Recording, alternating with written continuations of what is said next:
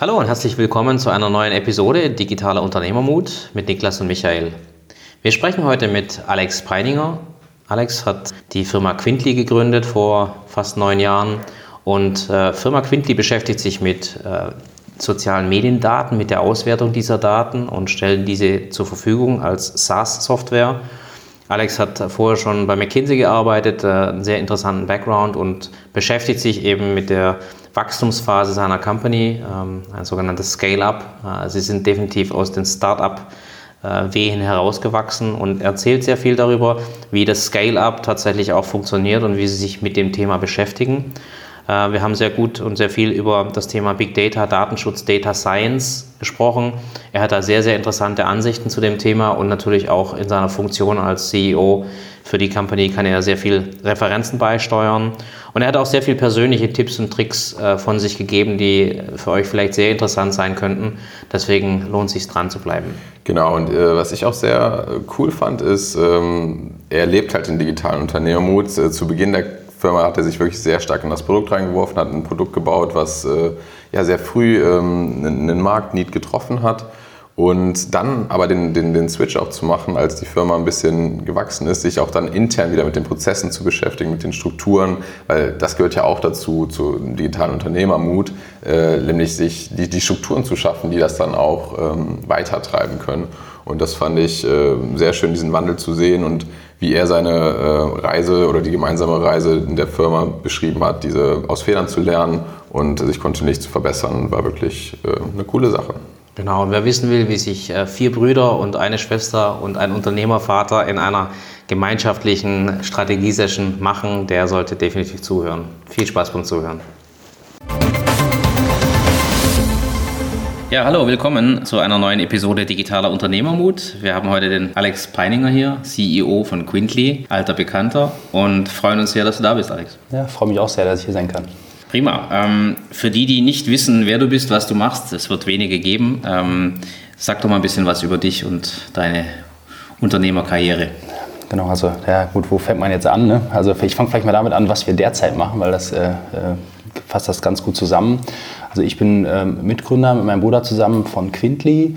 Das machen wir jetzt seit acht, neun Jahren und wir haben ein Produkt entwickelt im Bereich Social Media Analyse. Also im Prinzip helfen wir großen Marken weltweit dabei, ihre ganzen Social Media Aktivitäten zu optimieren, indem wir denen quasi Daten liefern, äh, womit sie arbeiten können wenn man es kurz zusammenfassen will, so eine Art Google Analytics für Social Media Profile mit dem Zusatz, dass wir auch sehr viel Wettbewerbsbenchmarking machen, also nicht nur die Unternehmen selber, sondern wir helfen denen auch sehr stark zu schauen, wie stehen sie im Vergleich zum Wettbewerb da und was kann man vielleicht von denen lernen, was kann man optimieren. Ähm, ja, das ist sagen wir mal, das, was wir machen inhaltlich, sind jetzt 32 Leute, hier im Büro, auch hier in Köln. Ähm, Genau, und von uns, von der Unternehmerstory her, sind wir jetzt seit 2010 unterwegs äh, mit Quintly. Ähm, damals gegründet haben wir noch so eine Art, haben eine Art Tech-Agentur gehabt, haben also viele Auftragsentwicklungen gemacht für Unternehmen. Ähm, Gerade so als die ersten Facebook-Apps nach äh, Europa kamen, auch haben wir sehr viel dafür große Firmen entwickelt und dann ist es daraus quasi entstanden. Ähm, und dann ja, seitdem sind wir quasi unterwegs und halt maßgeblich auch aus, aus eigenen Mitteln, also derzeit keine, keine externen Investoren drin. Und ja, so ist es dann hochgewachsen und wir sind, glaube ich, so einmal alle äh, ja, Challenges und Schwierigkeiten durch, die man sich so vorstellen kann auf dem Weg. Ja gut, ihr braucht ja keine Investoren bei so einer Familie. Äh, ihr könnt euch gegenseitig, genau. gegenseitig investieren. Ähm, genau. Ihr seid fünf Geschwister, hast du gesagt, und ja. äh, ein paar von denen kenne ich auch. Ja. Ähm, du machst jetzt Quinty zusammen mit Frederik. Ja. Vielleicht noch ganz kurz, was deine, deine anderen Geschwister machen, finde ich sehr spannend. Genau, also wir sind bei uns generell eine Unternehmerfamilie. Also mein Vater ist Unternehmer und meine Geschwister auch alle Unternehmer. Also mit Frederik mache ich zusammen die Quintly. Jan und Christoph machen die P-Media, Digitalagentur in, in Düsseldorf. Ähm, meine Schwester ist da jetzt auch eingestiegen quasi, also die machen das jetzt so zu dritt. Ähm, ja, und deswegen haben wir so ein bisschen haben das Unternehmergehen in uns, äh, machen witzigerweise auch noch äh, zweimal im Jahr immer Familienstrategie-Meeting, wo wir dann uns äh, so drei, vier Tage mit der Familie einschließen und dann gehen wir mal so alles, äh, alle Themen durch, durch die Firmen und tauschen uns da auch sehr viel aus. Also ist für uns immer noch ein großer Rückhalt auch bei den Themen und auch gerade, weil man natürlich eine sehr vertrauensvolle Beziehung hat jetzt zu Mitgründern, aber auch zu Gesellschaftern sozusagen und ja, Deswegen gefällt uns das eigentlich ganz gut. Mhm. Ja, glaube ich. Also ich meine, ich finde es sehr, sehr interessant, aber ich finde es auch spannend, dass ihr, ähm, ich sag mal, euch nicht in die Haare bekommt, sondern mhm. dass das wirklich tatsächlich auch harmonisch läuft. Vielleicht Wie, wie, fühlt sich das an? Also wenn du in dem Familienverbund hier tatsächlich unterwegs bist, ihr, ihr die teilt. Ich habe eure Facebook-Posts ja. immer gesehen, wenn ihr als Familie unterwegs wart. Ich fand das sehr spannend, dass ihr das äh, tatsächlich auch so macht. Also das ist großartig. Ja, ich, also ich glaube, bei uns ist das irgendwie so, also wenn ich jetzt gerade mal auf den Fall gucke mit Frederik und mir, weil wir ja natürlich sehr eng zusammenarbeiten, äh, man sagt ja immer oft, die Gründer sollten irgendwie sich ergänzen, unterschiedliche Fähigkeiten haben. Ich glaube, bei uns ist das genau das Gegenteil davon. Wir sind uns äh, ziemlich ähnlich, würde ich sagen. Also sind beide eher ähm, kommen beide eher aus der Techie-Richtung. Also ich habe Mathe studiert mit Informatik, er hat Informatik studiert. Also wir sind beide eher die Bilder, sage ich mal. Also wir haben das Produkt am Anfang alles selber entwickelt, die ersten Jahre. Ne? Und ähm, sind uns vom Typ her recht ähnlich. Äh, also wahrscheinlich, wenn man jetzt einen Investor fragen würde, das, das Schlimmste, was hier passieren kann, sozusagen. ähm, aber für uns, ich glaube, das trägt einmal dazu bei, dass wir eine sehr hohe Überschneidung haben in unseren Entscheidungen. Also ich würde sagen, so 99 Prozent äh, der Entscheidungen, die der eine oder andere trifft, ähm, ja, die kann ich quasi blind treffen, weil ich weiß, dass er es genauso sehen würde. Ähm, von daher gibt es viel Vertrauen. Ein äh, bisschen schmerzhafter wurde es dann natürlich, als wir auch lernen mussten, wie man die anderen Teilbereiche aufbaut, wo wir halt nicht äh, Spezialisten sind. Mhm. So, ähm, äh, hast gesagt, du hast Mathe studiert, dein Bruder Informatik. Ähm, der Podcast heißt ja Digitale Unternehmer Mut. Ähm, da seid ihr ja beide schon ähm, sag mal, so in so eine Richtung reingegangen, äh, auch dann 2010 relativ früh in diese Digitalbranche. War das für euch immer klar, dass, in diese, dass das die Zukunft ist? Oder wie kam das, dass ihr da den Mut hattet, in diese Branche da reinzugehen? Sag mal, auch schon mit dem Studiengang ja schon in eine gewisse Richtung da. Genau, also ich glaube, bei uns war immer, wir haben uns immer früh interessiert für digitale, äh, digitale Themen. Meine Mutter hatte witzigerweise damals ein eigenes kleines Unternehmen, hatte, dadurch hatten wir immer quasi Zugang zu den äh, neuesten Computern, die es gab sozusagen. Ne? Haben uns da immer sehr viel, sagen wir mal so, erst schon so mit 12, 14 in diese ganzen Programmierthemen eingearbeitet, viel gemacht, immer viel gebaut. Ich glaube, daraus ist das irgendwie so ein bisschen entstanden, ne? weil man halt gemerkt hat, man kann mit recht einfachen Mitteln Dinge schaffen, Dinge bauen. Und ja, ich glaube, da kommt so ein bisschen das Interesse her. Ne? Und äh, dazu kommt, glaube ich, so eine gesunde Portion Optimismus, dass wir, oder dass ich auch persönlich daran glaube, dass viel, ja, viel Gewinn in dieser ganzen Digitalisierung steckt. Also ich sehe immer eher die positiven Seiten davon, nicht so sehr, was äh, schiefgehen könnte sozusagen. Ähm, ja, ich glaube, das hat sich durch unser Leben gezogen und durch mein Leben irgendwie. Ne? Ja, und das Digitalisierung ist ja spezifisch soziale Medien. Also ich kann mich sehr gut daran erinnern, dass wir sehr früh miteinander was zu tun hatten. Und da gab es einen Anbieter mehr oder weniger, der das gemacht hat, was ähnliches gemacht hat. Und ich fand es sehr mutig, äh, zu der Zeit äh, sowas aufzuziehen. Ähm, und wirklich, äh, da war ja noch nicht jeder von sozialen Medien überzeugt, also auch im, in der Corporate-Welt, mit der wir zu tun haben. Ähm, wie, wie kam das, dass du äh, das als Schwerpunkt sofort rausgearbeitet hast? Also dieses Thema Social Media Analyse ist witzigerweise aus einem Kundenprojekt damals entstanden. Ähm, da kam quasi die Problemstellung auf, ja, wie stehen wir denn eigentlich auf Facebook da gegen Wettbewerber? Und dann ja, haben wir einen Prototypen gebaut im Prinzip, äh, kleine Software und haben dann mit dem Kunden gesprochen und gesagt, hey, äh, wir müssen uns jetzt nicht äh, die ganze Leistung bezahlen, zahl uns auch einfach 100 Euro im Monat äh, und wir können das darüber hinaus auch noch anderen anbieten sozusagen. Also es war, da haben wir so ein bisschen die Chance erkannt und wir hatten damals schon ein ganz gutes Netzwerk in die ganze Agenturwelt und hatten schon ein paar Kontakte und haben dann darüber quasi schnell, ich sag mal bis Ende 2010 so die ersten fünf bis zehn Kunden, zahlenden Kunden gehabt, was uns dann so ein bisschen das Zeichen gegeben hat, oh, da ist eben, muss irgendwas drin sein. Das heißt, wir haben eigentlich gar nicht so sehr stark geguckt, ja, wie ist der Markt oder gibt es da Wettbewerber. Wir haben das quasi eher von dem Kundennied heraus gebaut. Und äh, ja, ich glaube, da, damals waren wir auch noch ein bisschen naiver. Dann guckt man auch nicht so weit raus, sondern macht einfach erstmal. Und ich glaube, ja, daraus hat sich das dann so entwickelt. Mhm. Ähm, weil du naiv gesagt hast, ich meine, damals war das auch noch einfacher, äh, kann man ja klar sagen. Die sozialen Kanäle waren auch noch äh, offen wie Scheunentore. Also das heißt, da war auch deren Welt noch nicht so, noch nicht so geprägt. Äh, wir kommen nachher nochmal auf das, auf das Thema zu sprechen. Aber ähm, wie, ihr seid ein Scale-up, ihr seid, ihr seid gewachsen. Wie, wie, wie hast du die Entwicklung gesehen, letzten acht Jahre für euch? Also gerade von dieser Entrepreneur-Perspektive in einem sehr neuen Feld, in einem sehr innovativen Feld zu jetzt 32 Leute klingt viel äh, in einer, in einer Tech-Welt. äh, wie hast du das für dich empfunden? Also ich glaube, wenn man mal so auf die acht, neun Jahre schaut, die wir jetzt dabei sind, ich glaube, dann kann man das in so ein paar Phasen irgendwie zerteilen. Ne? Also wir haben, glaube ich, ganz am Anfang, klar, da waren wir irgendwie zu zweit oder zu dritt dann recht schnell. Äh, da ist halt alles auf irgendwie Produkt und entwickeln und versuchen, erste Kunden zu finden. Irgendwie so eine ganz ja, Phase, die hin und her geht und du weißt noch gar nicht, wohin geht es überhaupt. Ne? Und dann irgendwann merkst du, oh, jetzt habe ich mal 20, 30 Kunden, kommt man so in die Nähe vom Product Market Fit, irgendwie so die Phase danach. Ne? Ähm, dann haben wir, also es war dann so 2013, haben wir als, als Tech-Gründer so ein bisschen gemerkt, oh, gutes Produkt alleine reicht vielleicht nicht so, man muss das auch noch irgendwie verkaufen können. Da haben wir dann ein paar schmerzhafte Erfahrungen gemacht, haben versucht, das outzusourcen, hat aber überhaupt nicht geklappt. Ähm, haben uns dann mal ein bisschen in den USA inspirieren lassen. Das war das erste Mal, dass wir, als ich auch persönlich in den USA länger rübergegangen bin. Und dann haben wir uns so als Tech-Gründer ein bisschen gezwungen, auch diesen ganzen Sales alles mal selber zu machen. Irgendwie acht Stunden Calls am Tag und äh, ja, was, was eigentlich ja, für uns im Naturell eigentlich gar nicht so liegt. Ne? Das war so das Schlimmste, was du dir vorstellen könntest aus der Sicht.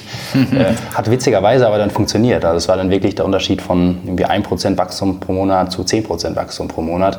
Und da ging das dann immer so richtig los, wo wir wirklich so Product Market Fit hatten. Also wo du gemerkt hast, ja, der Bedarf ist da im Markt und eigentlich sind es wir, die das jetzt zeigen müssen, dass wir es auch liefern können. Und, die, und das waren also die Phasen, klar. Und jetzt, immer das war, ging dann so bis ja, 10, 15 Leute und so. Dann wurde, wurden Dinge ein bisschen komplizierter. Dann sind wir in ein anderes Büro gezogen, es wurde alles ein bisschen größer.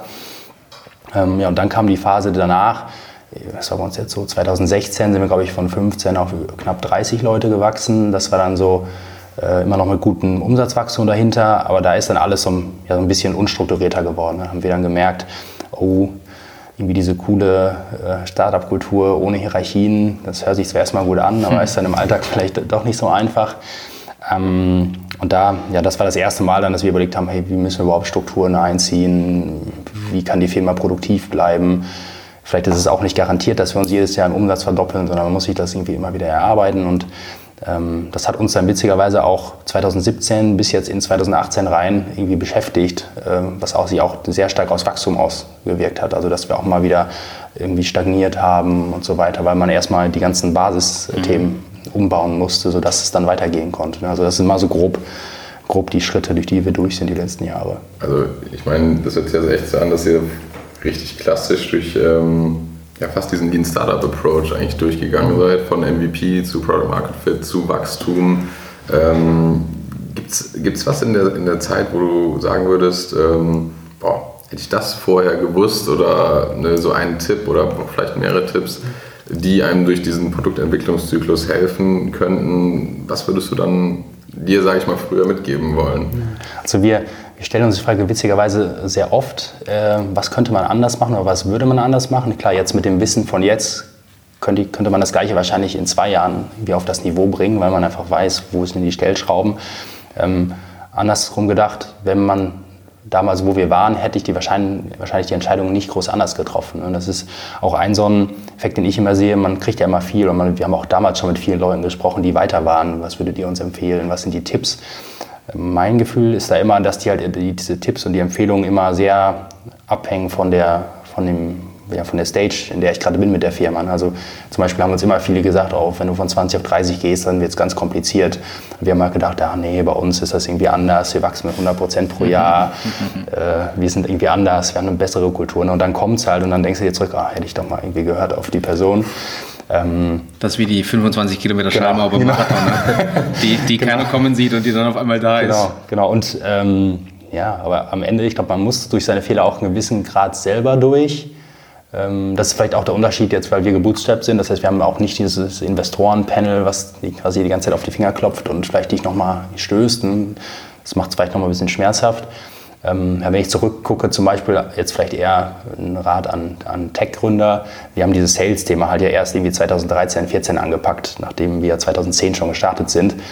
Ähm, das, war einfach so ein, im Nachhinein so ein Aha-Effekt, wo du einfach sagst, okay, hätte ich das einfach schon 2011 gemacht, dann wäre das Ganze viel höher hochgegangen. Ne? Also ein bisschen, weil wir uns zu lange dagegen gewehrt haben, dass das was ist, was uns eigentlich keinen kein Spaß macht. Ne? Und das, ja, das hat dann ein bisschen gedauert. Ne? Aber Äh, dafür, genau, dafür ist es halt, geht es immer voran und ich glaube, unser ganzer Unternehmerstil war auch eher so ein bisschen auf dieses solide Aufbauen äh, ausgerichtet und weniger jetzt diese schnellen Erfolge, sondern eher nachhaltig und, und solide. Ähm, ja, von daher, genau, ich bin kein so ein Riesenfan jetzt von Leuten Ratschläge geben. Ich kann so ein paar Erfahrungen erzählen, die vielleicht den Leuten helfen, ne? aber am, am, Ende muss man, glaube ich, durch gewisse äh, Schwerpunkte selber durch. Klar, man kann vielleicht mal hier und da abkürzen, wenn man, wenn man weiß, wie es geht oder Leute kennt, die wissen, wie es geht. Ja, aber gerade eure Erfahrung zum Beispiel ähm, nach USA zu gehen, fand ich sehr mutig zu der Zeit. Ähm, wir hatten uns mit einem ähnlichen Gedanken mhm. beschäftigt. Jetzt habt ihr natürlich ein skalierfähiges SaaS-Produkt, was dafür prädestiniert ist. Aber ähm, vielleicht kannst du da ein bisschen was drüber erzählen, weil ich glaube, eure Erfahrungen waren da echt äh, sehr, sehr ähm, hilfreich. Ein ähm, bisschen was hast du schon gesagt, aber wie ist das vonstatten gelaufen? Ja, also man muss dazu sagen, bei uns, ähm, oft hat man ja, dass wenn man überlegt, in die USA zu gehen, dass man da quasi fast noch keinen Umsatz hat und dass das Risiko recht groß ist, dass es nicht funktioniert. Bei uns war es, da wir 2011 hatten wir mal eine Zeit lang einen amerikanischen Investor bei uns ähm, drin und dadurch waren, sind wir sehr stark in den USA gewachsen. Also wir hatten damals schon irgendwie ein Drittel des Umsatzes USA, genau wie jetzt heutzutage auch. Ähm, das heißt, für uns war das nicht so ein Schritt, der hochriskant war sozusagen, mhm. sondern wir haben dann, das war mit unser größter Markt weltweit, und dann war das ja, in gewisser Weise eine natürliche Entscheidung, dass wir da auch sein müssen sozusagen. Und dann haben wir ja 2014 haben wir die Firma ja sogar gewandelt in eine amerikanische äh, Firma, quasi mit einer deutschen Tochtergesellschaft. Mhm. Und von daher war das für uns eine natürliche, äh, eine natürliche Entwicklung. Wir haben auch jetzt äh, nicht viel Personal dort. Also wir haben das meiste, alle Entscheidungen werden maßgeblich von Köln aus getroffen, sozusagen vom, vom Headquarter. Ähm, aber es hilft halt einfach näher an den Kunden zu sein. Gerade die amerikanischen Kunden kaufen halt sehr gerne von amerikanischen Unternehmen. Hat uns auch ein bisschen näher gebracht sagen wir, an die ganze Innovation und auch, weil wir ja sehr viel mit den ganzen sozialen Netzwerken arbeiten, die alle dort beheimatet sind, ähm, war es, glaube ich, eine richtige Entscheidung.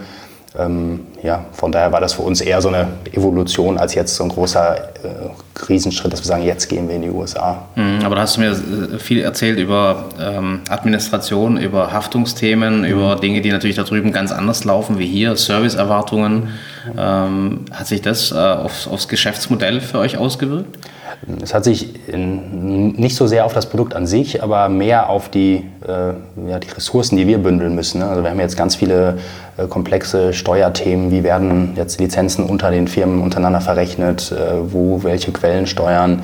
Ähm, das Rechtssystem ist ganz anders. Die Anwälte kosten alle viel mehr.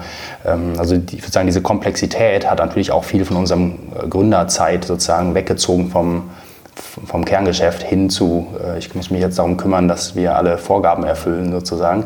Ähm, ich glaube sozusagen, das war so die größte, die größte Downside daran. Ne? Auch jetzt ist es immer noch sehr komplex mit diesen mehreren Firmen in einer Struktur. Ähm, aber insgesamt würde ich trotzdem sagen, die Vorteile überwiegen. Das kann man wahrscheinlich erst äh, hinterher irgendwann mal sagen oder in einigen Jahren. Ähm, aber ja, genau, ich glaube, für uns war es insgesamt positiv mit einigen Dingen, die ein bisschen komplexer waren, als wir es uns vorher vorgestellt hatten. Äh, jetzt hattet ihr ja den, den Partner da zu, der, zu dem Zeitpunkt. Ähm, hat das wirklich viel geholfen, dass man einen amerikanischen Partner hatte, der einem da unterstützen konnte? Oder war das dann doch sehr selbstständig, dass man sich da selber zurechtfinden musste? Also wir waren sehr selbstständig sozusagen, wir haben auch, noch komplett freie Hand, ähm, aber es hilft natürlich, weil die Erwartungshaltung klar ist von, wenn du einen amerikanischen Investor reinbekommst, dann klar, dann ist klar, du musst was in den USA machen und ähm, von daher war das für uns dann eigentlich so gegeben und ich glaube auch, ähm, jetzt einmal, wir sind zwar auch mit der Firma da zum Teil hingegangen, aber auch für unsere Kultur hat das sehr viel beigetragen, ne, weil wir dadurch sehr früh sehr international waren ähm, deswegen haben wir, glaube ich, auch jetzt ein sehr internationales Team. Ich glaube, wir haben jetzt bei den 32 Leuten 15 Nationen oder so, sprechen eigentlich nur Englisch im Büro. Ich glaube, das wäre ganz anders gekommen, wenn wir zum Beispiel einen Schwerpunkt auf, auf deutschsprachige Kunden gehabt hätten. Dann hätten wir vielleicht auch ein ganz anderes Team gehabt. Ähm, also ich sage mal, diese ganze Internationalisierung hat uns, glaube ich, sehr stark geholfen, weil es auch so ein bisschen ja, unsere, unsere Kultur untermauert hat. Ne? Also sehr viel Vielfalt, äh, sehr viele Meinungen, sehr viele andere Kulturen rein. Und ja, das, ist, glaube ich, das, womit wir uns heute wohlfühlen. Und ich glaube, dieser US-Schritt, auch wenn er nicht erzwungen wurde, hat uns so ein bisschen so die Augen geöffnet für die weite Welt im Prinzip. Ist es, äh, ich meine, das ist ja sehr interessant, dass ihr so ein sehr internationales Team habt, selbst bei 30 Leuten fast, äh, für, oder ein bisschen mehr als 30 Leuten, 15 Nationen. Ähm, ist das für euch auch ein, wirklich ein Vorteil, weil ihr aus einem größeren Pool quasi an Talenten auch schöpfen könnt, dass ihr auf Englisch seid? Weil ich meine, das ist ja auch hier in Deutschland wirklich nicht gerade leicht, beispielsweise Entwickler ja. zu finden. Ähm, siehst du das wirklich als Vorteil von euch auch an? Würde ich sagen, schon definitiv. Also wir haben jetzt hier in Köln, äh, klar, wenn man jetzt um Entwickler buhlt oder um andere Positionen, hilft es schon sehr, dass, äh, dass man halt zum Beispiel nicht Deutsch sprechen muss bei uns oder so. Ne? Und du hast schon viele gute Leute, die hier sind, die auch vielleicht wegen ihrem Partner oder so hierüber gekommen sind, weil der einen Job bei einer anderen Firma hat. Ähm, also wir haben da wirklich gute Leute gefunden, quasi glaube ich auch, weil wir halt so ein internationales äh, oder so eine internationale Umgebung haben.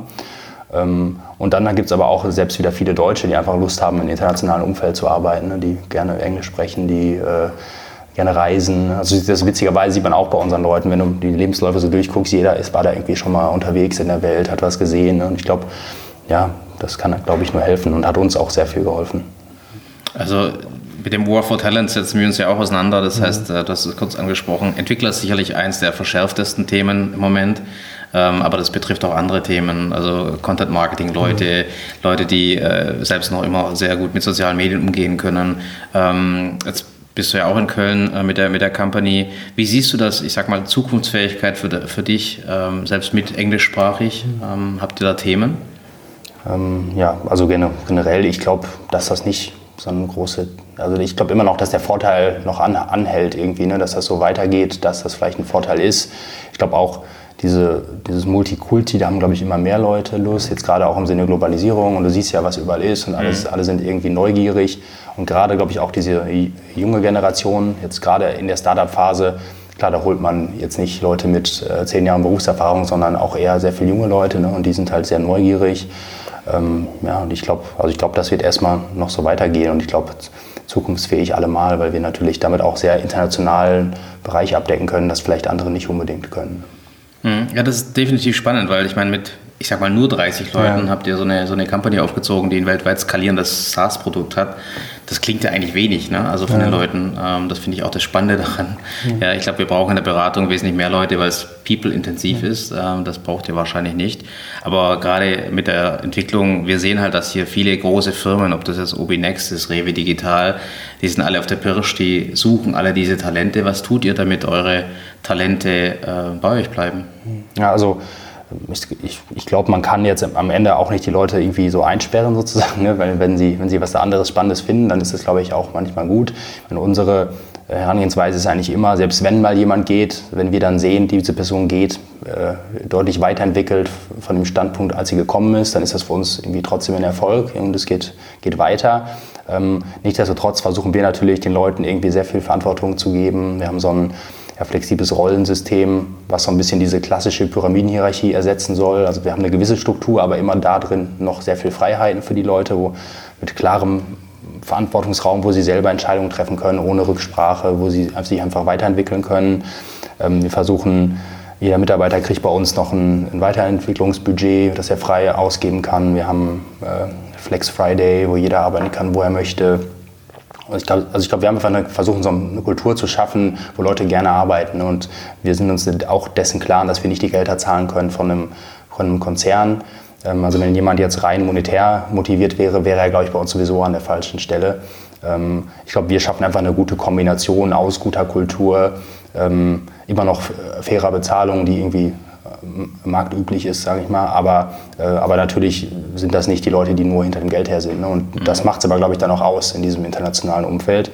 Ähm, und deswegen glaube ich, jetzt gerade auch wieder in der jüngeren Generation sind diese ganzen Punkte auch mal viel wichtiger als, als vielleicht der, der weitere Euro, den du noch mal irgendwo verdienen kannst. Mhm. Ich glaube, gerade ist es ja auch so, dass die Unternehmensstrukturen, ähm, ich meine, Softwareentwicklung nimmt äh, eine immer eine höhere Wichtigkeit ein, auch für Mittelständler, auch für stehende Unternehmen.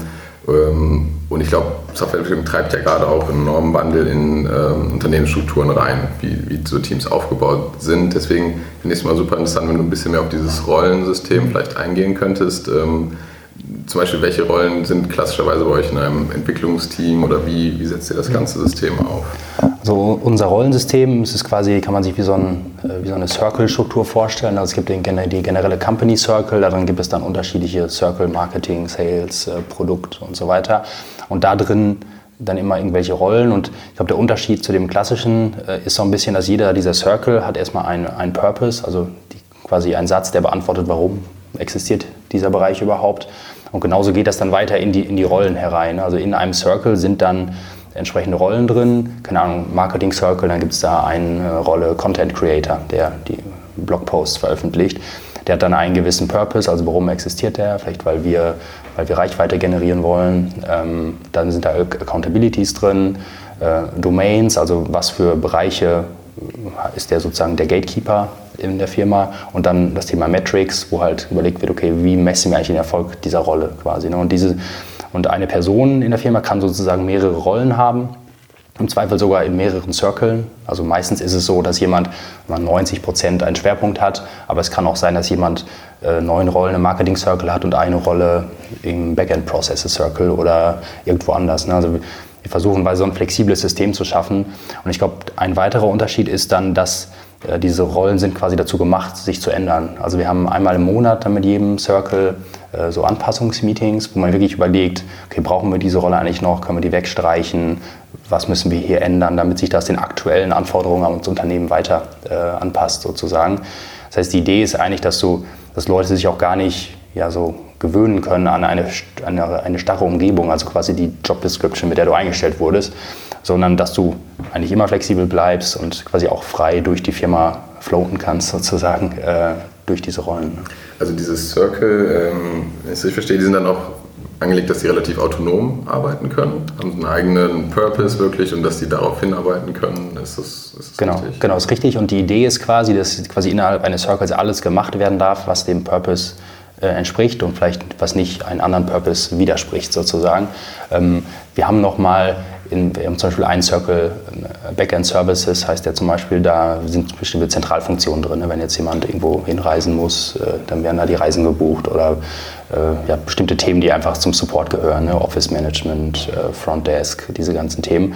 Ähm, aber generell soll jeder Circle und auch jede Rolle da drin sehr autark sein. Ne? Also wir gucken immer sehr stark auch bei den Rollen, okay, nicht, dass mal fünf Leute das Gleiche machen, sondern dann lieber einen Experten, der diese volle Verantwortung hat und äh, ja, schauen immer, dass es halt möglichst überlappungsfrei ist sozusagen. Wenn so ein, so ein, dezentrales Entscheidungssystem bedeutet ja auch immer letztendlich, dass ähm, ja, die Geschäftsführung, das Management auch ein Stück weit loslassen muss. Ähm, welche Rolle nimmst du dann in dem, dem Gesamtsystem, sage ich jetzt mal? Alex hat seinen eigenen Circle. nee, nee, leider. nee, nee. Er dreht um sich selber. Nee, nee, also die ähm, ist auch für uns war das auch eine spannende, ein spannender, spannender Weg, weil wir natürlich auch sehr stark aus dem Doing kommen. Ne? Also wir haben am Anfang äh, alles selber programmiert, alles einmal selber gemacht. Das heißt, man hat einen gewissen Einblick in jede Rolle, ähm, was dazu führt, dass man natürlich immer so ein bisschen zum Micromanagement tendiert, gerade so in, den, in der Anfangsphase. Und für uns ist das schon man, so ein Learning, das aber auch noch immer weitergeht eigentlich. Ne? Wie ziehe ich mich eigentlich immer weiter zurück? Wie kann ich das irgendwie tolerieren, wenn ich irgendwo vorbeigehe, was mitbekomme und, und mir schon denke, oh, hm, das könnte man eigentlich anders machen oder ich will es anders machen, was auch nicht immer richtig sein muss. Ähm, aber dieses Zurücknehmen, ich glaube, da sind wir besser drin geworden. Es ist aber immer noch eine Herausforderung. Ne? Und die, ansonsten sind wir normaler Bestandteil auch. Also ich habe äh, Rollen ähm, in den Circlen, viel zu viele noch eigentlich, äh, mhm. viel zu operativ. Ähm, und dann hat quasi jeder Circle bei uns hat auch einen sogenannten Circle Lead, der so ein bisschen die Strategien koordiniert sozusagen. Der hat jetzt keine, keine Weisungsbefugnis auf die Rollen da drin, sondern da geht es eher darum, dass der die Gesamtstrategie koordiniert und mit den Leuten abstimmt. Ähm, und der hat natürlich das Recht, zum Beispiel Rollen umzubesetzen im Circle, aber es ist jetzt nicht so, äh, jetzt mal mal die Wand blau, weil ich das sage, sondern das ist dann in der Verantwortung jeder einzelnen Rolle. Ähm, genau, und wir, mein Bruder und ich, sind halt die Circle Leads von dem General Circle und ich jetzt im Zweifel noch von unserem Growth Circle, der Marketing und Sales umspannt. Mein Bruder dann eher Produkt und Customer Success. Also wir haben uns die also Bereiche so ein bisschen aufgeteilt. Ähm, ja, und deswegen verbringen wir unterschiedlich viel Zeit, sagen wir mal, operativ noch in wirklich inhaltlichen Rollen, weil die historisch noch äh, wir machen oder niemand anders machen kann im Moment. Und gleichzeitig aber müssen wir immer mehr Zeit äh, verbringen, eher auf den Leadership-Rollen, also wirklich auch die Company weiterbringen, an Visionen arbeiten, wo geht es eigentlich hin und so weiter. Oder das System an sich weiterzuentwickeln. Genau, ne? genau.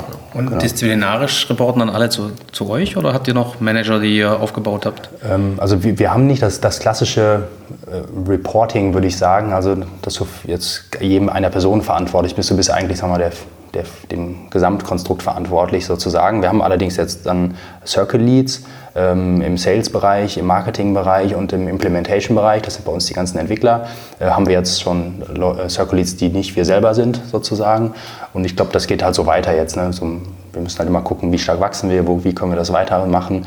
Aber unser Ziel ist eigentlich, dass wir als Gründer irgendwann uns so ein bisschen eher auf die, ähm, ja, auf die Strategie der Firma ziehen können und dass wir eigentlich dann Circle Leads haben in allen, allen Circlen. Und das geht jetzt so seinen Weg. Ne? Aber die ähm, ist auch ganz spannend, weil wir auch damit erste Mal Leadership-Stile von anderen Leuten sehen. Wie bringt man das zusammen? Und wir sind ja, wir haben es ja auch noch nie gemacht. Wir sind ja jetzt auch das erste Mal bei 30 Leuten im Leben und äh, deswegen lernt man natürlich selber auch sehr mhm. viel durch Fehler und besser machen und ähm, ja.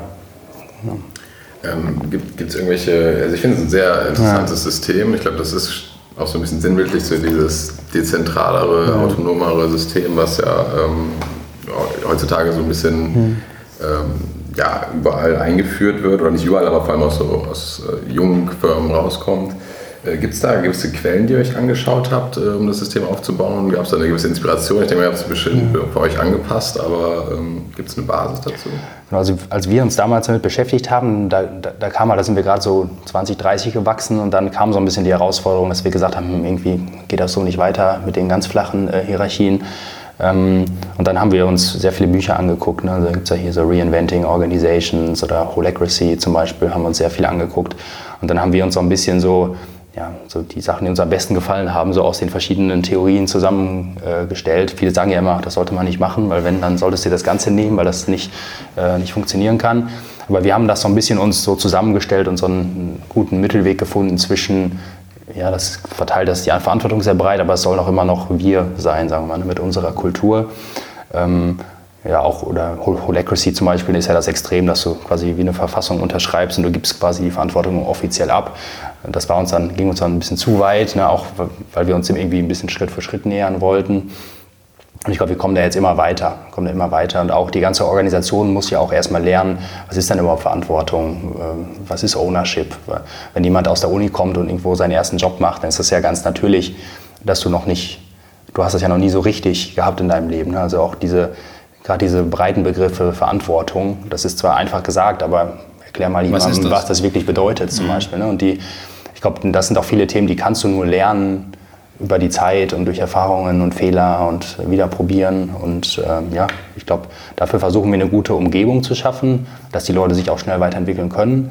Ähm, aber das brauchen wir natürlich auch, weil wenn du natürlich sagen mal, Kontrolle aus der Hand gibst, aber du hast jetzt nicht die Ressourcen, die das auch verantwortungsvoll aufnehmen können, dann dann wird es natürlich auch eher Chaos als Struktur. Mhm. Wo, wo, siehst du denn die Wachstumsfelder für euch? Weil ich meine, das Thema so Neues war zu der Zeit, ist natürlich jetzt schon ziemlich abgegrast, ähm, wahrscheinlich auch die Marktanteile ganz gut verteilt. Ähm, wo siehst du Wachstumschancen für Social Media Analytics, wie, wie ihr es betreibt? Mhm. Also die, witzigerweise sind wir ja jetzt seit acht, neun Jahren unterwegs und man hat das Gefühl, irgendwie, ja, der, der Markt muss doch irgendwie immer langsam saturiert sein und alles verteilt sich, aber jetzt gerade bei, wir gehen jetzt immer mehr eigentlich auf große Brands weltweit und du merkst eigentlich gerade, wie das Thema jetzt eigentlich erst so richtig, richtig kommt. Ne? Und auch wenn du dir manche Marktforschungen anguckst, die sagen eigentlich über die nächsten fünf, sechs Jahre geht das noch mit 30 Prozent plus pro Jahr so weiter, quasi der Markt. Das heißt, da ist immer noch viel, viel Raum drin.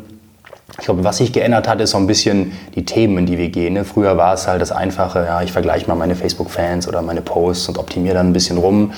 Heutzutage ist es halt viel mehr so zentrale Daten Datenstrategien. Also wenn wir jetzt große Kunden ähm, bekommen, dann ist, haben wir oft einen viel größeren Anteil an, wir integrieren die Daten wirklich in die Systeme der Kunden rein, äh, Data Warehouse, Zentralisierung und so weiter. Also ja, das ist jetzt nicht mehr nur das einfache, irgendwie ich gucke mir mal ein paar Charts an, sondern schon eine Datenstrategie sozusagen, in die das Ganze reinfällt. Ne? Das heißt jetzt und das haben natürlich alle großen Unternehmen auf dem Schirm. Ne? Also wenn man gerade mal guckt, so Big Data, Data Warehouse, irgendwie Tableau, Visualisierung sind gerade alles so Riesenthemen bei allen.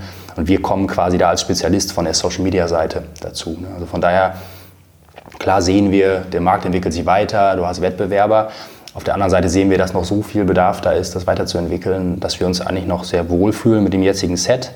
Ähm, und mein Gefühl ist, die nächsten Themen werden eher jetzt so dahin gehen, ja, okay, wie kann ich diese Daten noch intelligenter machen? Also, dass wir nicht mehr einfach sagen, hier sind äh, drei Gigabyte Daten, sondern sagen, hey, guck dir doch mal das an, guck dir doch mal das an. Hier haben wir festgestellt, da gibt es eine Korrelation mit X oder so. Ne? Also, dass man mehr Intelligenz in die Daten reinbringt und die damit überhaupt erst nutzbar macht, sozusagen. Ja, mit Intelligenz hast du das Stichwort künstliche Intelligenz natürlich. Ähm, ist das ein Weg vorwärts, dass du einfach nicht mehr die Daten dir in der Gänze angucken musst, sondern dass du wirklich nur noch auf ich sag mal, vorgeschlagene Entscheidungen reagierst, die dann von euch auch stimuliert werden? Ja, also ich glaube, ähm, also wir haben viele Sachen getestet. Wir haben auch einige äh, KI-Integrationen bei uns drin von irgendwie äh, Sponsored Content-Erkennung auf Facebook und so weiter.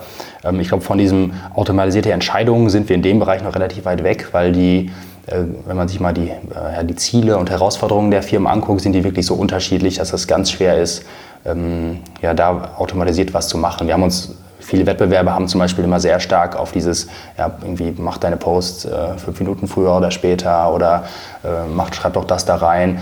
Da sind wir nicht so große Fans von, weil wir eigentlich immer sehen, dass es sehr individuell ist für jeden Kunden. Ne? Das heißt, ähm, für mich gibt es aber noch so einen Zwischenschritt, sagen wir, die, sagen wir, die Entscheidung wäre das, äh, das Endziel sozusagen. Ne? Aber die Zwischenschicht ist für mich erstmal noch so, wie kannst du Menschen dabei unterstützen durch KI oder andere Themen, dass sie schneller zu ihrer Entscheidung kommen. Ne? Und das sind so Themen wie, äh, ihnen auch sie aufmerksam machen, guck mal hier, guck dir mal den Chart an, da ist was passiert. Oder wir haben festgestellt, irgendwie deine Chartentwicklung korreliert mit äh, dem Wetter von Köln oder so oder keine Ahnung, ne, dass, dass du einfach der Person mehr Hilfsmittel gibst, damit sie gut entscheiden kann sozusagen. Und, und die Frage ist, ja, eventuell kommt man mal zu dem Zustand, wo dann auch die Entscheidungen vielleicht automatisiert getroffen werden können. Ähm, aber es ist zumindest jetzt in diesem Marketingumfeld noch nicht ganz so einfach, weil natürlich Social Media jetzt an sich auch nicht abgeschlossen ist, sondern natürlich auch mit der Außenwelt äh, sehr stark äh, beeinflusst wird. Mhm.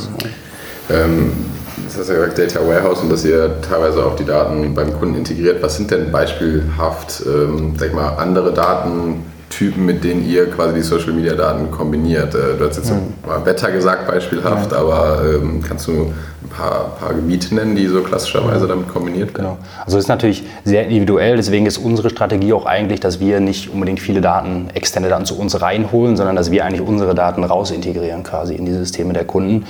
Ähm, ja, und dann klassischerweise natürlich sowas wie Sales-Zahlen zum Beispiel aus dem CRM, weil du willst natürlich wissen, okay, macht das, was wir jetzt zum Beispiel Content Marketing oder was wir da machen, hat das irgendwelche Auswirkungen?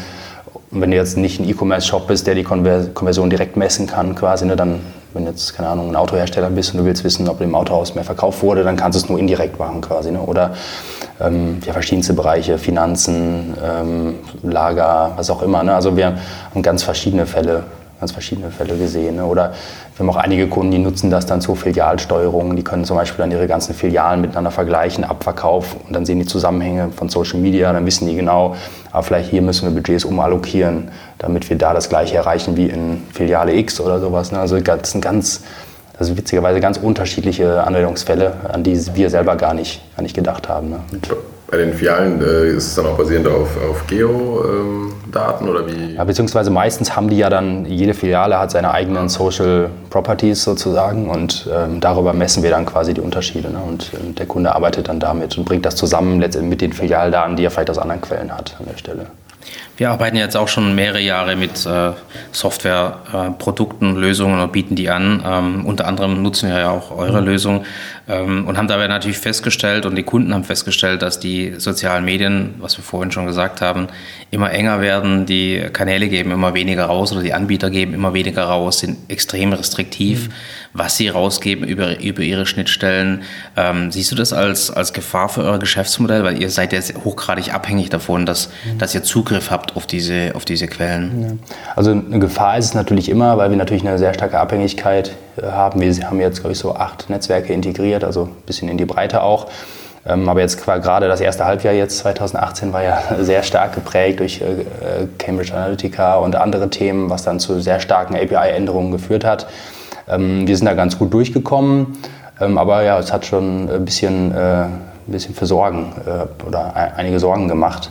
Hat auch ja, bestimmt da zehn Entwicklermonate reingesteckt oder so, um das alles anzupassen. Und gerade diese Änderungen, die halt nicht mal angekündigt werden, sondern die halt so kommen, so jetzt ist es soweit, ähm, die sind halt dann, dann schwer. Ne? Ich glaube, ähm, das Gute ist dann, das Vertrauen der Kunden zu haben, dass die wissen, wir machen das Beste, was irgendwie geht, auch, auch wenn man vielleicht jetzt mal nur gerade nicht sagen kann, was jetzt das Endresultat ist, weil das weiß ja irgendwie niemand.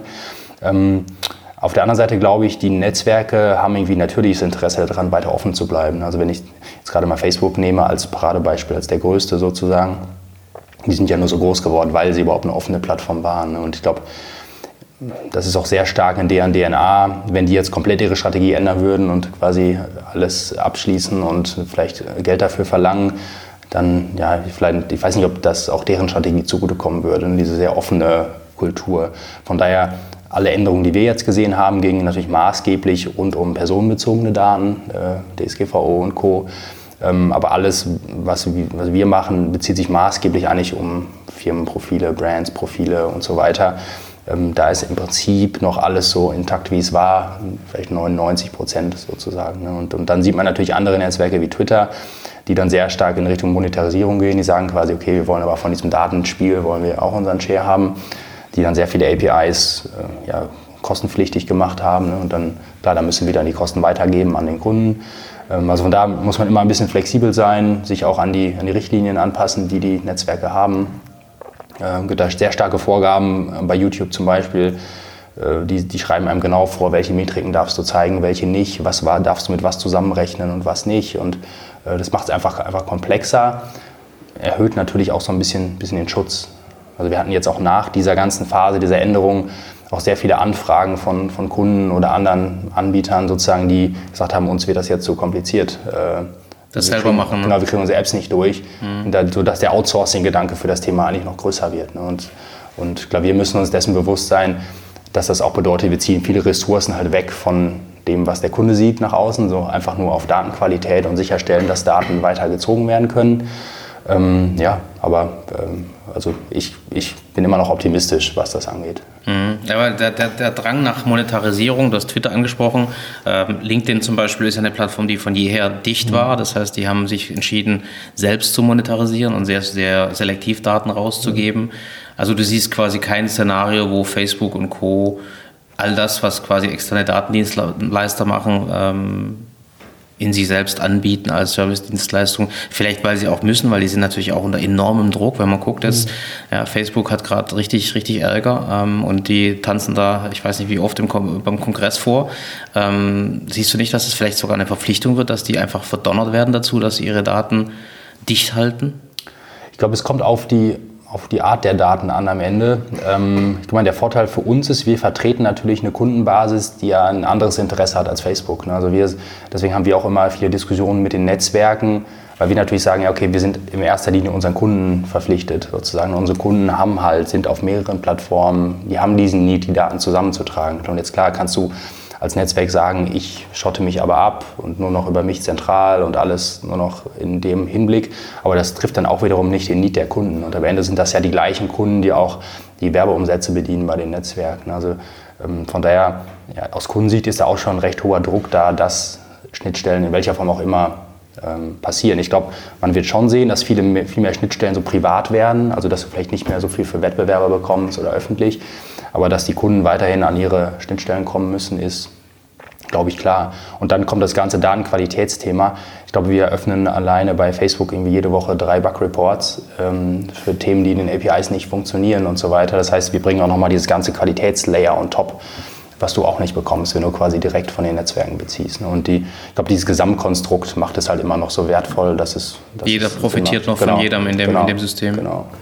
Ich meine, das ist jetzt ja auch von dem Need äh, der, der Kunden gesprochen. Ähm, wie ist es denn, wenn ich jetzt Kunde bei euch bin? Was, ähm, sag mal, was bekomme ich oder was kann ich damit vor allem erreichen oder anfangen mit, äh, mit eurem Tool? Ja, genau. Was also, äh, jemandem erklären müsstest, so Sales Pitch mäßig, was. Genau, also du hast ja als Kunde immer die Herausforderung, irgendwie alles, was du auf Social machst, du musst es ja irgendwie belegen, weil bei den Budgets, die jetzt da reingehen, sowohl in Advertising als auch in organisch, äh, musst du ja irgendwie zeigen, was bringt das eigentlich, wo ist Potenzial. Und ich glaube, was wir machen, äh, sehr, sehr einfach. Du connectest einmal deine Profile und du kriegst dann quasi die ganzen Daten in hoher Qualität einmal bei uns im Produkt kannst damit schon sehr gut arbeiten. Wir haben also eine eigene Metriksprache, du kannst da ganz eigene Metriken definieren, was du willst und kannst sie aber auch rausintegrieren in andere Lösungen. Das heißt, du kannst quasi einen Haken dran machen an das ganze Thema Social Media Daten und Datenqualität. Und was ich vorhin meinte, ist, was die, die Kunden dann damit machen, was sie daraus für Aktionen ziehen, ist halt am Ende sehr, sehr individuell. Wir haben halt bestimmte Standard-Cases, wo wir wissen, ah, Content-Optimierung, Customer Care, was auch immer, da haben wir bestimmte Standard-Dashboards und können dir, an, können dir das an die Hand geben. Aber jetzt mal die ganz erfolgreichen Cases, gerade bei Großunternehmen, sind halt sehr individuell. Ne? Und die, die stellen meistens nicht mehr in Frage, äh, dass sie die Daten brauchen und fragen, ja, was soll ich denn damit machen? Meistens sind die eher ja, wir haben eigentlich eine Strategie, jetzt brauchen wir die Daten in hoher Qualität sozusagen. Und das ist das, was wir, was wir liefern. Ähm, wenn den Kunden, den wir noch erklären müssen, warum die Daten wichtig sind, quasi, das, dann sind, ist auch, auch gut, weil wir den, das, das Learning weitergeben müssen und auch die Leute dahin bringen müssen. Aber das ist dann meistens noch ja, ein bisschen weiter weg von dem Punkt, wo wir wirklich einen Wert generieren beim Kunden. Also letztendlich sichert ihr dem Kunden die Datensicherheit, bereitet die Daten auf, dass dann der Kunde wirklich datengetriebene Entscheidungen treffen kann mit euren Daten, also im Social Media Bereich ja. dann. Genau, und wo wir uns, glaube ich, noch abgrenzen, ein bisschen zu anderen Anbietern, ist, dass wir halt auch selbst für uns im Tool schon eine sehr hohe Individualisierbarkeit haben. Das heißt, du kannst wirklich sagen, ich baue da meine eigene Metrik, die äh, Zahl x durch Zahl y teilt, äh, die in einem Liniendiagramm so zeigt. Also so ein bisschen das, was man aus den klassischen Visualisierungstools kennt. Gerade mit dem Ziel, dass wir sagen, okay, jeder Kunde ist halt anders. Ne? Und das merken wir auch ähm, im Sales-Prozess immer wieder, dass die Kunden eigentlich sagen, ja, wenn du uns nur zehn Standardmetriken gibst, dann hilft uns das nicht so wirklich weiter, weil wir was anderes brauchen. Und was wir da jetzt gemacht haben, in unserer neuen Version, die es jetzt seit Anfang des Jahres gibt, hast du so eine Art, wie so eine Art App Store-Konzept für Metriken quasi. Ne? Da sind dann tausende von Metriken drin, die wir über die Zeit mit Kunden entwickelt haben. Ähm, das heißt, du kannst profitierst als ein Kunde quasi auch so ein bisschen von dem Wissen von allen anderen Kunden. Ähm, und das, ja, das ist zum Beispiel ein System, wo wir stärker weggehen von, hey, hier sind unsere Metriken und wir glauben, du musst das so machen, hinzu, hier ist ein 1000 Metriken und noch ein Werkzeugkasten. Ähm, und wir helfen dir gerne, wie du die Schraube reindrehst, ne? aber, aber damit halt ein sehr freies System haben quasi. Okay, ähm, jetzt kann das Zufall sein, aber ich habe mir mal deine sozialen Medienkanäle angeguckt ja. äh, und es ist ein bisschen ruhiger geworden äh, bei dir. Äh, ich hoffe nicht, dass es mit äh, DSGVO ja. zu tun hat, aber wie gehst du persönlich ähm, mit Daten auf sozialen Medien um? Du beschäftigst dich professionell enorm damit? Hast du einen, einen guten Umgang damit?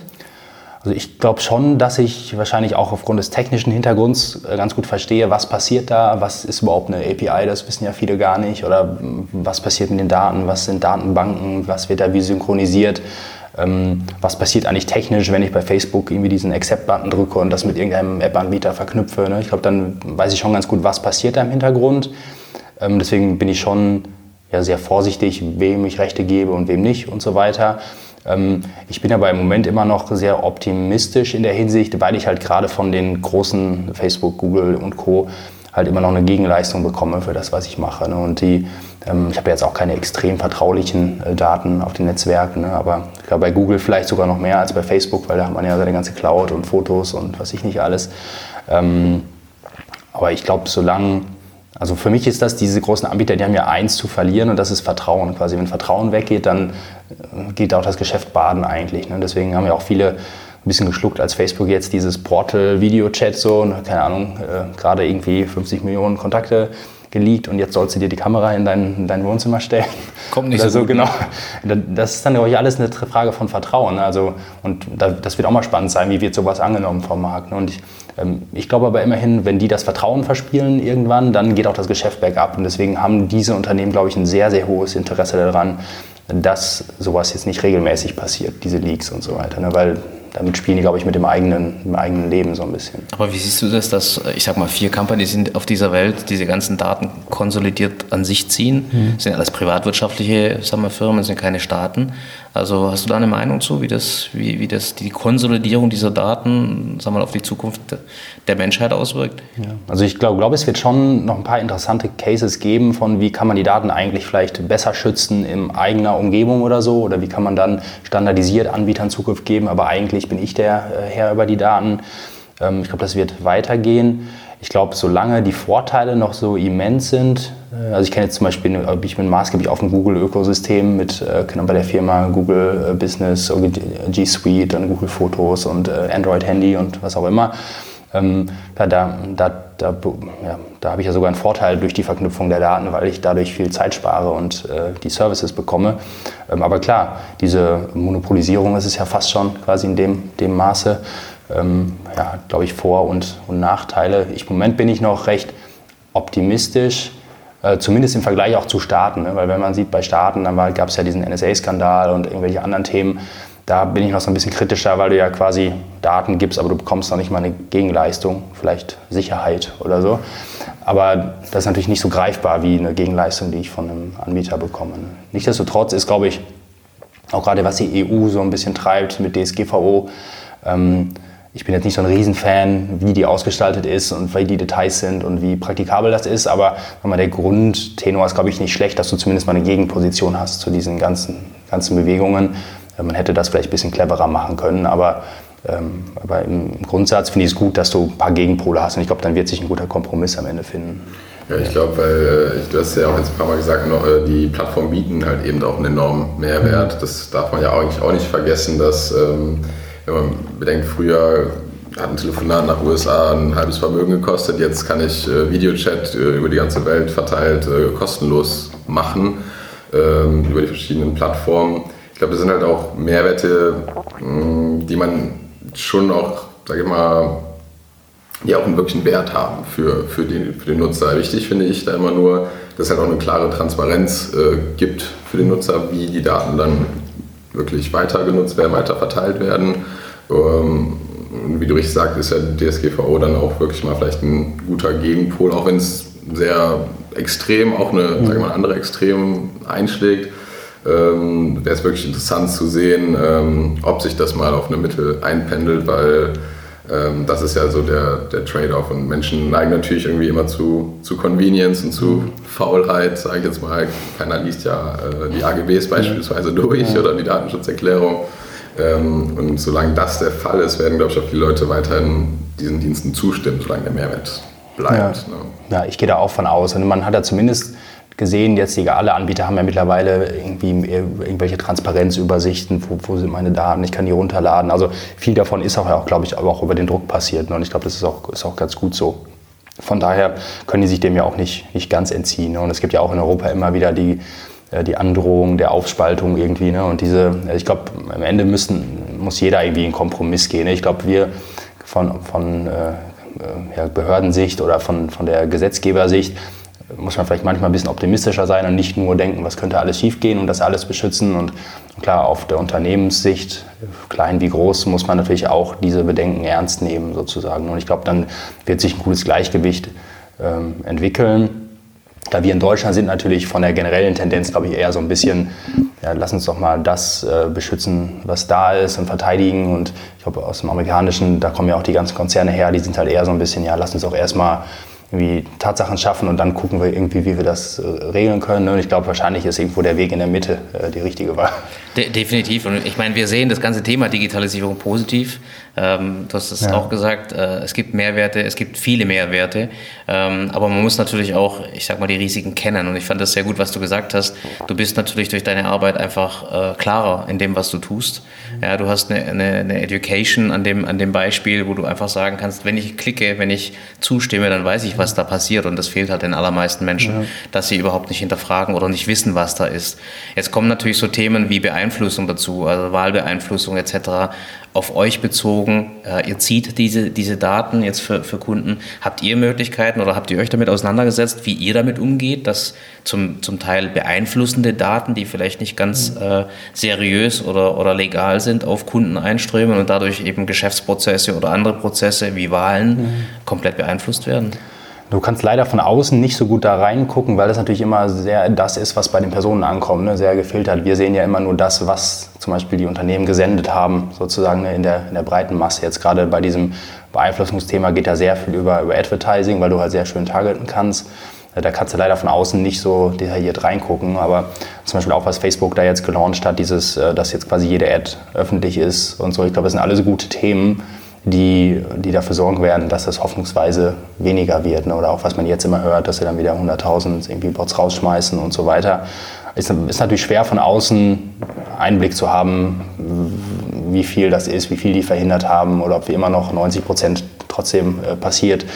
Ähm, ich glaube, die Schritte sind die richtigen und äh, du hast ja schon gerade gesagt, so ein bisschen Education. Ich glaube, man muss halt gucken, wie bringen wir den Leuten bei, wie sie damit umgehen können. Also wenn du sowas liest, wie stellst du fest, ist das real, ist das nicht real? Ähm, ich glaube, da, ja, das ist so ein bisschen diese Medienkompetenz, die man, glaube ich, neu irgendwie erlernen muss. Oder zumindest auch mal so ein paar kleine technische Sachen versteht, wie was passiert denn eigentlich, wenn ich meine URL da oben eingebe und Enter drücke? Ne? Was, was, wo, was läuft da wo geht das hin? USA, ja. Deutschland, ne? was passiert da? Ja. Wenn du jetzt, äh, sag jetzt mal, an der Uni einen Kurs dafür halten würdest und versuchen würdest, dein Wissen weiterzugeben? Was, was würdest du den Leuten versuchen beizubringen?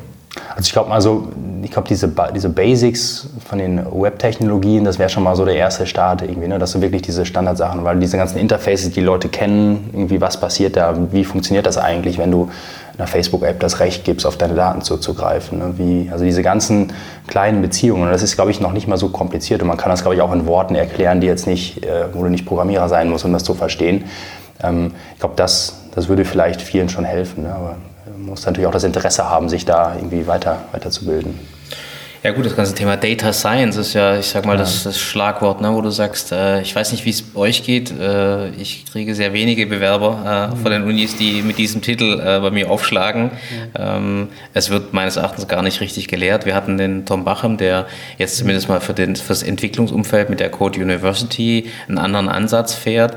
Wie siehst du das für deinen Nachwuchs, also die eben diese Themen, die ja extrem komplex sind und extrem technisch sind, abdecken äh, müssten.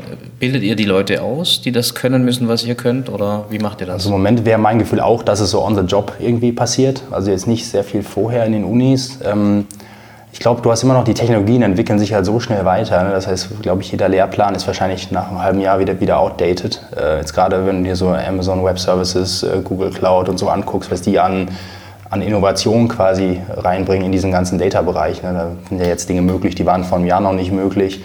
Und da muss ja die ganze Zeit up-to-date bleiben. Also ich glaube, wenn man da die, die Unis und andere Bereiche irgendwie umbauen würde, müsste man halt viel mehr in reale Projekte denken. Ne? Also viel mehr wahrscheinlich sagen, ja, lass uns doch mal ein Projekt machen, vielleicht sogar mit einem Unternehmen zusammen. Also dass man viel mehr in tatsächlichen Problemstellungen reinguckt und nicht so sehr irgendwie die letzte Theorie hinter dem dritten Bit, was dann in der Datenbank umgedreht wird, ne, was ja dann in der Uni viel gemacht wird. Ähm, ich glaube, man braucht halt diesen praktischen Bezug irgendwie, ne, dass ich auch verstehe, warum mache ich das eigentlich, warum ist das wichtig, meine Daten zu zentralisieren, was sind die Vorteile davon und sich dann den modernen Mitteln bedienen. Also heute kannst du ja auch mit diesen ganzen Cloud-Anbietern schon viele Dinge machen. Da musstest du vor drei Jahren noch irgendwie der Guru sein und heutzutage klickst du dir das irgendwie mit drei Klicks zusammen. Ne? Und die ja, ich glaube, das ist so, so, die Kompetenzen, die man lernen muss. Also die Frage ist, lernt oder lernt man nicht eigentlich mehr äh, die Anpassungsfähigkeit und dass man sich, dass man eigentlich lernt, dass man nie aufhört zu lernen sozusagen und, und setzt damit eher auf ganz neue Technologien als auf, als auf einen fixen Lehrplan, der sich quasi nicht verändert. Mhm, das ist sehr spannend, weil das war die Diskussion, die wir hatten. Ähm, der Praxisbezug heute wird ja durch äh, Studenten äh, ja, gesetzt, der ein Praxissemester ja. macht. Ne? Das ist ja auch so ein komisches äh, Konstrukt, wo du sagst, du gehst einmal oder zweimal in den, in den Uni-Jahren, äh, machst ein Praxissemester. Eigentlich müsste das Praxissemester die ganze ja. Unizeit über sein. Ja. Und nicht nur der Student geht dahin, sondern auch der Professor geht dorthin und macht sein Praxissemester sozusagen. Ähm, da hast du schon recht mit den sechs Monaten äh, Lehrpläne outdated, aber das heißt ja eigentlich, dass du das ganze System verändern müsstest und zwar radikal verändern müsstest, weil das ist heute einfach nicht so. Ne? Und äh, wir kriegen tatsächlich die, die kommen, das sind Leute, die einfach selbst an den Top-Hochschulen, ich sag mal, klassisch ausgebildet werden. Und es sind die wenigsten, betrifft nicht nur Entwicklung, betrifft auch Marketing-Domänen und andere Domänen, wo du einfach sagst, da ist, da ist äh, sehr, sehr viel Nachholbedarf. Ähm, ja. Was ich persönlich sehr schade finde, weil ich meine, letztendlich kann man das lehren, selbst wenn sich so schnell verändert. Ähm, heißt aber nur, äh, die, die Professoren und das Lehrsystem müsste sich in, in der gleichen oder ähnlichen Geschwindigkeit verändern. Ja. Ich glaube, es sind so verschiedene Dinge. Ne? Ich glaube, der Rahmen ist auch ganz wichtig. Ne? Also du hast ja, kannst ja einmal sagen, okay, unser Lehrsystem muss sich anpassen und äh, quasi müssen den Leuten das rein, äh, reinprügeln. Die andere Frage für mich ist auch noch, wie bringen, geben wir auch den Schülern, Studenten die Mentalität, dass sie halt diesen Willen nach mehr haben. Also wir haben, ich, wir haben ja auch früher irgendwie mit 12 und 14 angefangen zu programmieren und das zu lernen. Das haben wir auch nicht, nicht gemacht, weil das nicht im Lehrplan stand oder so, ne, sondern man da irgendwie, irgendwie Lust drauf hatte. Also ist auch so ein bisschen, es muss jetzt, glaube ich, nicht jeder Unternehmer werden und Unternehmertum irgendwie beigebracht bekommen, aber so ein bisschen diese, diese Passion, dass wenn ich Interesse daran habe, dann lasse ich mich doch auch durch die Schule oder durch die Uni nicht davon abhalten, das zu lernen oder so. Ne. Und ich kann ja heutzutage irgendwie Udemy, was gibt es da, Code School, es gibt ja jetzt zig Plattformen, wo ich irgendwie die besten Professoren der Welt irgendwelche Kurse belegen kann, per Video oder was auch immer, wo ich Dinge einfach lernen kann. Das heißt, ich glaube auch diese, wie wir es ja bei uns in der Firma auch haben, diese Verantwortung wieder den, den Schülern zu geben sozusagen und zu sagen, ja, was willst du denn lernen? Und dann bringst du dir doch bei. Äh, mhm. Also, die, also, dass du selbst wieder Herr deiner weil Dinge wirst. Genau, genau, weil es geht und du nicht, klar, wenn der Lehrplan dich wie acht Stunden am Tag beschäftigt und du könntest eigentlich was anderes machen, ist das nicht gut. Ähm, aber die Frage ist, ja, kann man die Schuld dafür zu 100 Prozent auf, auf, auf, auf, das schieben sozusagen oder müssen wir auch gucken, wie bringen wir den Leuten eigentlich mal bei, dass sie diese, dass sie diese, ja, dass sie neugierig sind, dass sie Dinge erforschen wollen, dass sie Dinge erfinden wollen. Ja, also da hast du eigentlich ja gerade selber den perfekten Übergang in den letzten Bereich hier, hier gegeben. Ähm, weil gut Stichwort, wie, wie, wie machst du das denn selber? Wie schaffst du es selber? Du hast gesagt, mit 12, 14 schon ne, die ersten Erfahrungen da gemacht. Wie schaffst du das dauerhaft, dieses, ähm, diese, diese Interesse, dieses Feuer in dir immer wieder zu wecken und dich immer diesen neuen Sachen wieder zu stellen? Ja. Ich weiß nicht, ob es so eine Mentalitätssache ist, ne, aber ich äh, lese halt irgendwie Nachrichten und sehe dann, ah, guck mal, hier gibt es was Neues, dann gucke ich mir das direkt an, dann spielt man damit rum. Ne. Ich, oh, ich, ich hoffe ja auch noch, dass man sich das so erhalten kann. Ne. Es kann ja auch sein, dass es dann irgendwann abnimmt und man ich auch sage, oh, jetzt wird es mir aber auch ein bisschen zu, zu extrem. Ich kann dir sagen, genau. spätestens nach dem zweiten Kind genau. nimmt das Interesse exponentiell ab. Genau. genau. Die, Weil der Schlafmangel genau. überwiegt. Genau, also hoffentlich kann man sich diese Frische bewahren sozusagen. Ne? Aber ich glaube immer, ja, oder ich habe so ein bisschen, ich versuche mal so ein bisschen diesen Optimismus beizubehalten. Also erstmal, ich lese was und erstmal zu denken, ja, cool, was kann ich damit machen? Und halt nicht diesen ersten Gedanken zu haben, oh, schon wieder eine Änderung oder so. Ne? Und die äh, führt bei uns auch immer dazu, ich teste dann irgendwelche neuen Tools aus und dann werden die Leute schon manchmal äh, ein bisschen verrückt, weil ich sage, hier, guck doch mal, können wir das nicht mal machen oder so. wir haben aber erst vor einem halben Jahr irgendwas Neues eingeführt oder so. Ne? Und die, ich glaube, das ist ja, also keine Ahnung, bei mir ist das so ein bisschen in der Mentalität drin, sag ich mal, dass ich immer Bock habe, wenn ich was Cooles Neues sehe, das irgendwie auszuprobieren, was damit zu machen.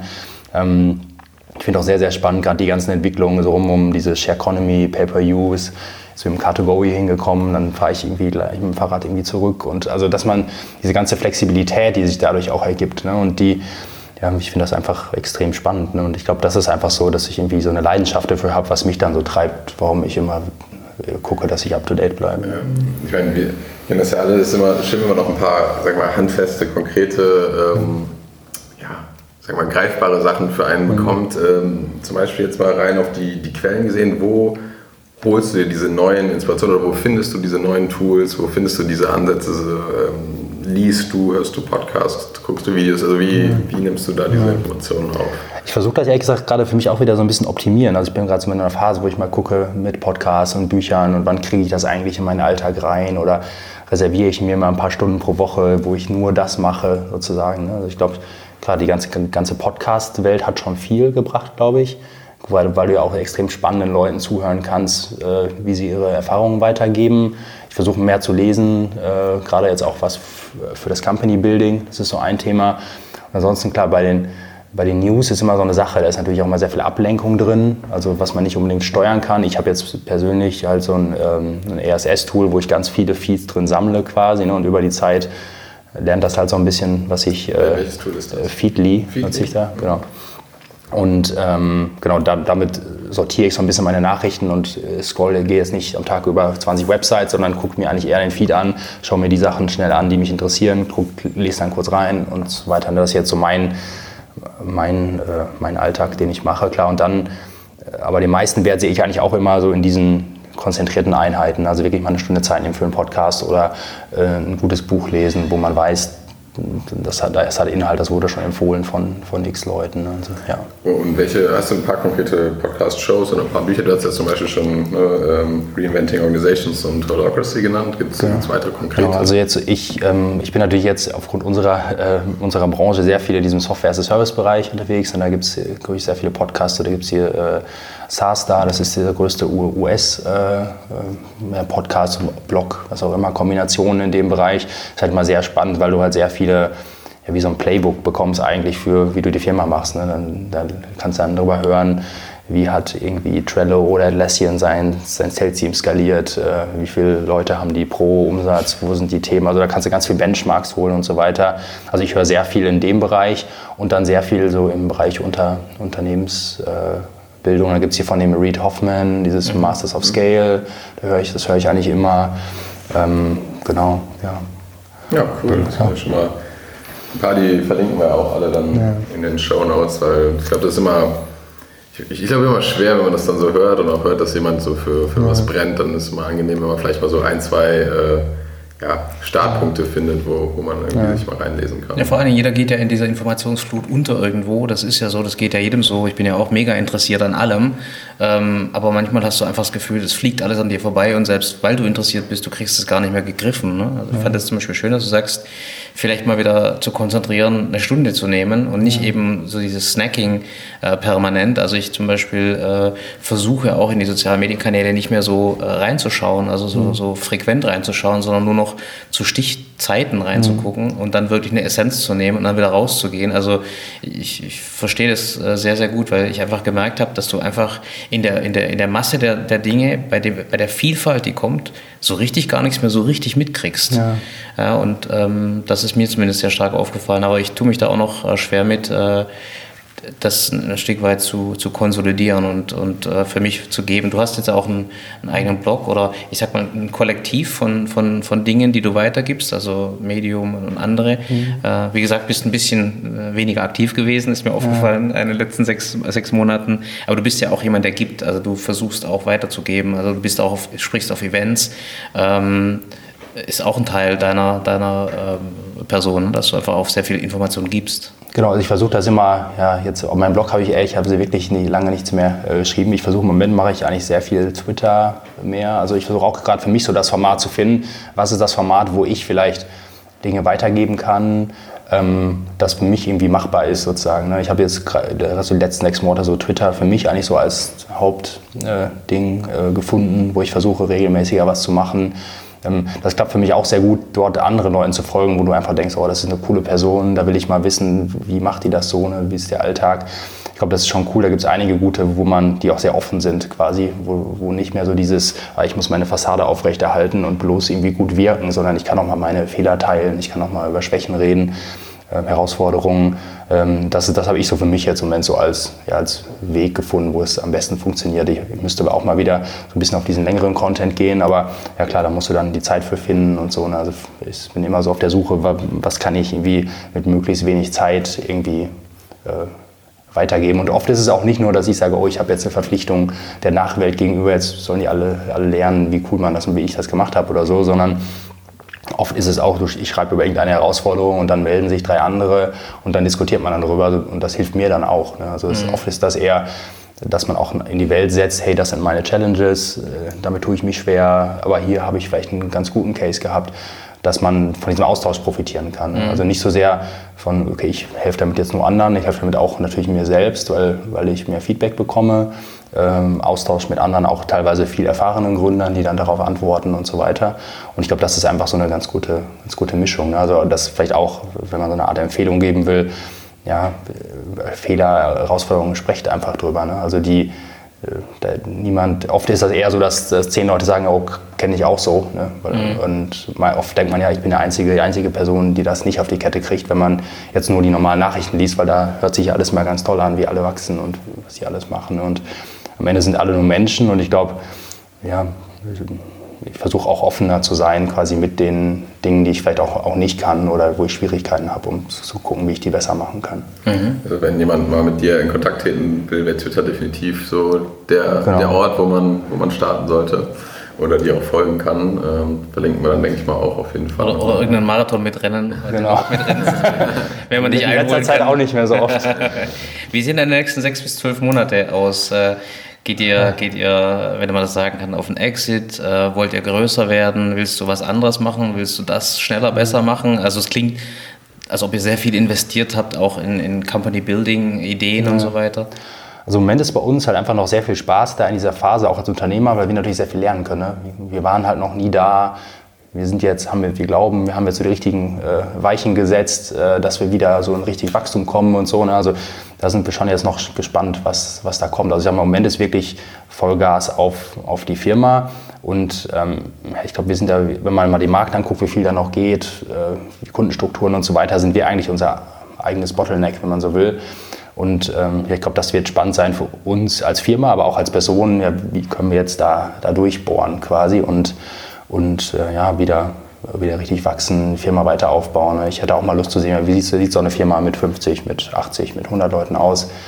ähm, nicht, dass ich jetzt Personen als irgendwie Erfolg werten will, aber einfach mal zu sehen, mhm. wenn wir jetzt so ein neues System haben, wie weit bringt uns das oder bricht das bei 60 Leuten wieder zum Beispiel. Ne? Und mhm. das sagen ja auch viele, dass so immer, dass immer so Schritt für Schritt. Bei uns waren es 50. Ja, also genau. und äh, Genau, von daher ist es sehr, sehr gespannt. Ne? Ich glaube, der Vorteil bei uns ist ja, dadurch, dass wir äh, gebootstrapped sind quasi und keine externen Investoren haben, haben wir keinen, keinen Zeitdruck. Klar, wir müssen immer profitabel sein und das ist auch ein harter Kampf immer. Ähm, aber genau, wir freuen uns auf das, was da kommt und sind jetzt auch noch nicht müde sozusagen, sondern eigentlich äh, eher gespannt auf das, können wir jetzt quasi unsere Vision von dem, was wir uns vornehmen, umsetzen. So wirkst du auch nicht, deswegen vielen Dank für das spannende Gespräch, Alex. Sehr gerne. Danke. Ja, vielen Dank. Ähm, Gibt es noch irgendwas, was du, was du loswerden willst? Einen letzten letztes Aufruf Statement? an die Menschheit. genau, ein Aufruf an die Menschheit. Äh, also ich glaube, äh, ich weiß nicht, ich glaube, die Leute sollten einfach vorangehen, irgendwie ja, sie selbst sein, irgendwie mutig sein, Dinge bewegen. Ich glaube, das Schlimmste ist irgendwie Stillstand oder Angst davor, dass irgendetwas kaputt gehen könnte. Ähm, von daher ja, einfach immer Vollgas voraus. Ja, das ist ja wohl äh, mal ein gutes Statement. Das, Le das Leitmotto, genau. Ja. Schönes Wochenende. Ja. ciao, ciao. Ja, vielen Dank. Das war's mit der Episode. Vielen, vielen Dank fürs Zuhören. Ähm, wir hoffen, wir konnten euch einiges äh, mitgeben und wollten euch einfach nur noch mal sagen, wenn ihr jegliches Feedback habt, wenn es Themen gibt, die euch beschäftigen oder ihr Fragen habt oder auch Gäste, die wir mal einladen sollten, könnt ihr uns auf den gängigen Social Media Kanälen erreichen, immer unter dem Tag Digitaler Unternehmermut und auch per Mail sind wir erreichbar. Alle Kontaktdaten verlinken wir euch in den Show Notes. Ähm, ja, wir freuen uns einfach und hoffen, dass wir ein bisschen über das Thema Digitaltransformation diskutieren können. Bis zum nächsten Mal.